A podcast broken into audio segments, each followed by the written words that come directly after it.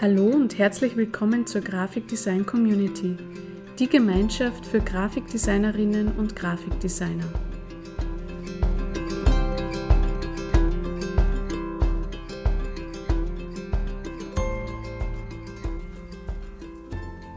Hallo zu einer neuen Folge des Grafikdesign Community Podcasts, beziehungsweise heißen wir jetzt Designradio.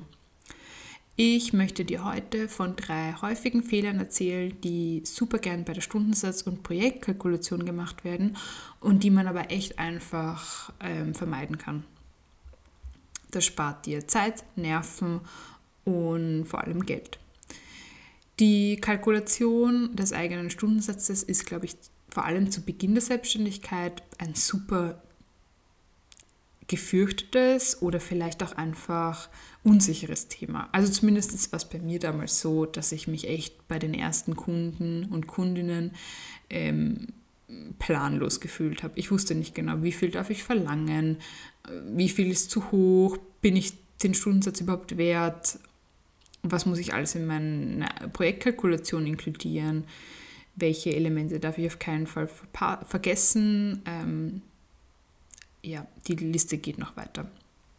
Auf jeden Fall ist leider gerade dieses Geldthema auch in der Selbstständigkeit meiner Meinung nach ein irrsinniges Tabuthema und man spricht einfach nicht gern über Geld, Stundensätze und Einkommen, was ich super schade finde, weil ich mir sicher bin, dass wir alle schon unsere Erfahrungen gemacht haben und uns super leicht unterstützen könnten in diesem Thema. Ja, auf jeden Fall ist das der Grund, warum ich heute meine drei Fehler mit dir teilen möchte, sodass du die erst gar nicht machen brauchst. Fehler Nummer eins. Du dividierst deine monatlichen Fixkosten durch hundertsechzig Stunden im Monat.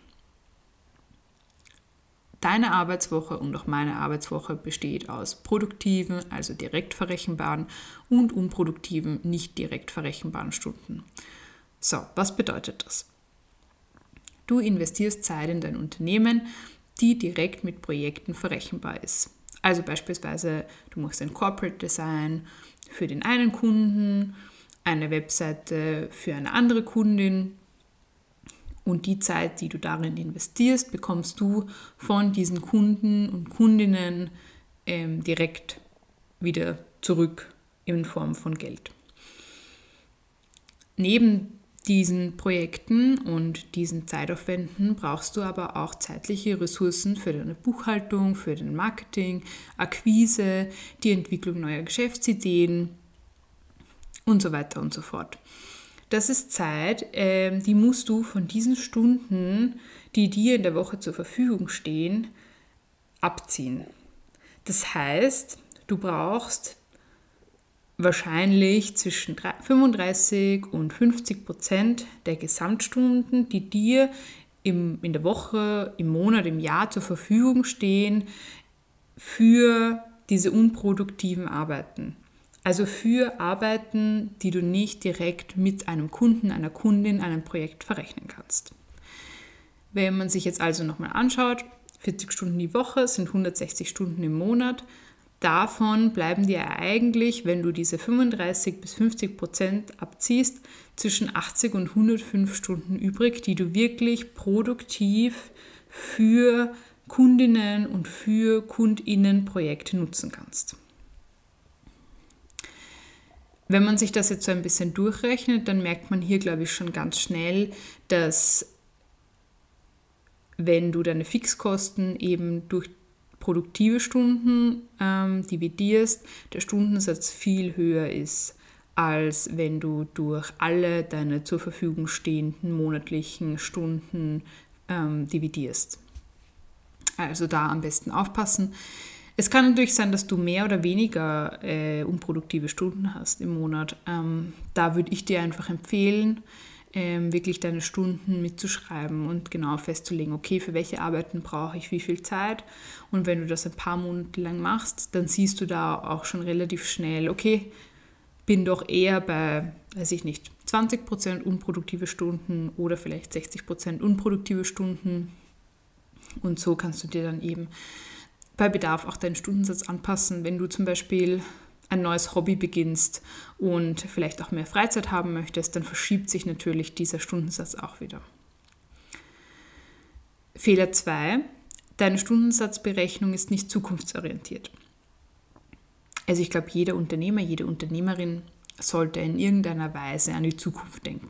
Sich überlegen, wie viel ähm, Umsatzsteigerung möchte ich haben in den Jahren, wie viel äh, Teilbereiche möchte ich in Zukunft auslagern, vielleicht möchte ich MitarbeiterInnen einstellen, vielleicht muss ich irgendwann in neue Ausrüstung investieren, vielleicht brauche ich irgendwann ein stärkeres Gerät, vielleicht brauche ich neues Equipment et cetera. Manchmal ist es auch nicht schlecht, sich zu überlegen, okay, ähm, habe ich vielleicht im Jahr Durststrecken, wie viele Tage will ich gern Urlaub machen, vielleicht habe ich auch irgendwie ein großes Urlaubsziel. Das sind alles Dinge, die du ebenfalls bedenken solltest, wenn du dir deinen Stundensatz berechnest, ähm, weil das eventuell Investitionen bedarf oder auch einen gewissen Polsterbedarf, den du dir erst mit der Zeit ansammeln musst. Und dafür musst du eben auch deinen Stundensatz berechnen. Das heißt, eventuell ähm, setzt du deinen Stundensatz um fünf Euro höher an und die fünf Euro ähm, legst du dir dann ähm, zurück auf die Seite und kannst damit dann später deinen neuen Laptop kaufen oder in den Urlaub fahren. Lass also deinen Stundensatz, also lass die Zukunft ja, nicht außer Acht, wenn du dir deinen Stundensatz berechnest. Fehler Nummer drei. Du passt deine Preise an das Budget deiner KundInnen an. Bitte merke dir eins, es ist nicht dein Problem, wenn andere sich deine Preise nicht leisten können. Wenn du in den Supermarkt gehst und dir eine Wurstsemmel kaufst und dir die nicht leisten kannst, dann wird dir dort auch niemand sagen, okay, dann kriegst du es um fünfzig Cent billiger. Es wird leider nicht passieren. Und es ist vollkommen verständlich, wenn du deinen KundInnen entgegenkommen möchtest, aber das musst du nicht machen, indem du weniger Geld für die gleiche Arbeit ähm, akzeptierst. Du kannst nämlich, und das war für mich ein wirklicher Gamechanger, du kannst deine Leistungen dem Budget deiner KundInnen anpassen.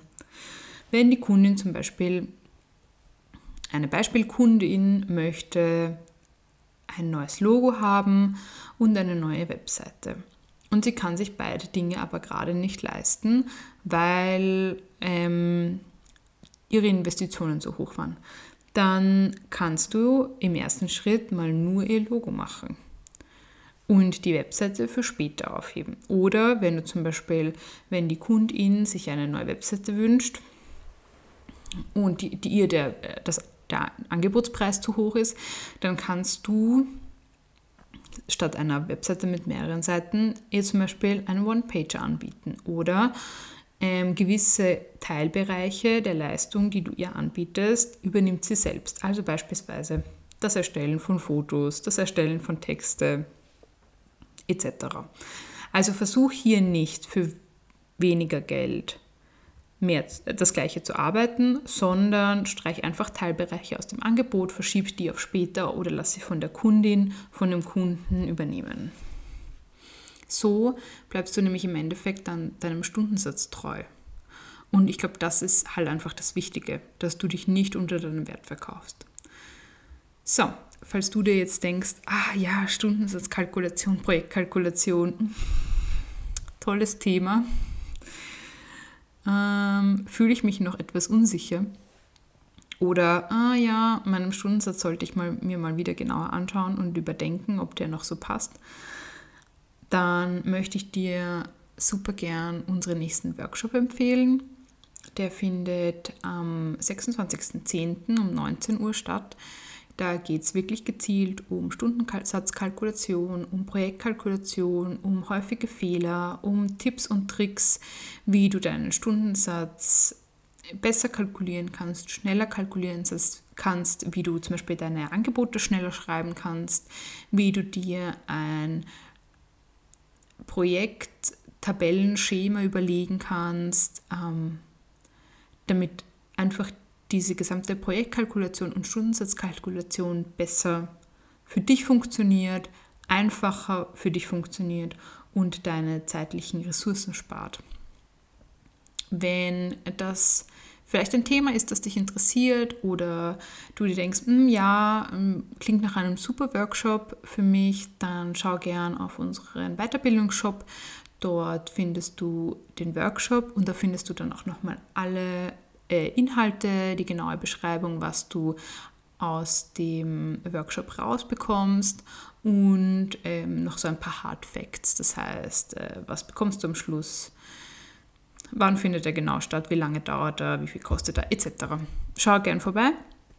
Ich würde mich freuen, falls du sagst, oh, das ist voll mein Thema, aber ich kann am sechsundzwanzigsten zehnten leider nicht, dann ähm, buch dir trotzdem den Workshop. Ähm, es gibt am Schluss eine Aufzeichnung, die du dann ebenfalls erhältst. Du erhältst Zugang zum äh, Weiterbildungsspace, ähm, also zum Workshop-Space und kannst dann dort auch immer noch deine Fragen und Unklarheiten stellen. Das heißt, na, auch wenn du keine Zeit hast, um live beim Workshop dabei zu sein, du erhältst die Aufzeichnung, Zugang zu allen Inhalten, zur Präsentation als P D F und so weiter. So, jetzt bedanke ich mich fürs Zuhören und hoffe, wir hören, sehen, lesen uns bald wieder. Tschüss!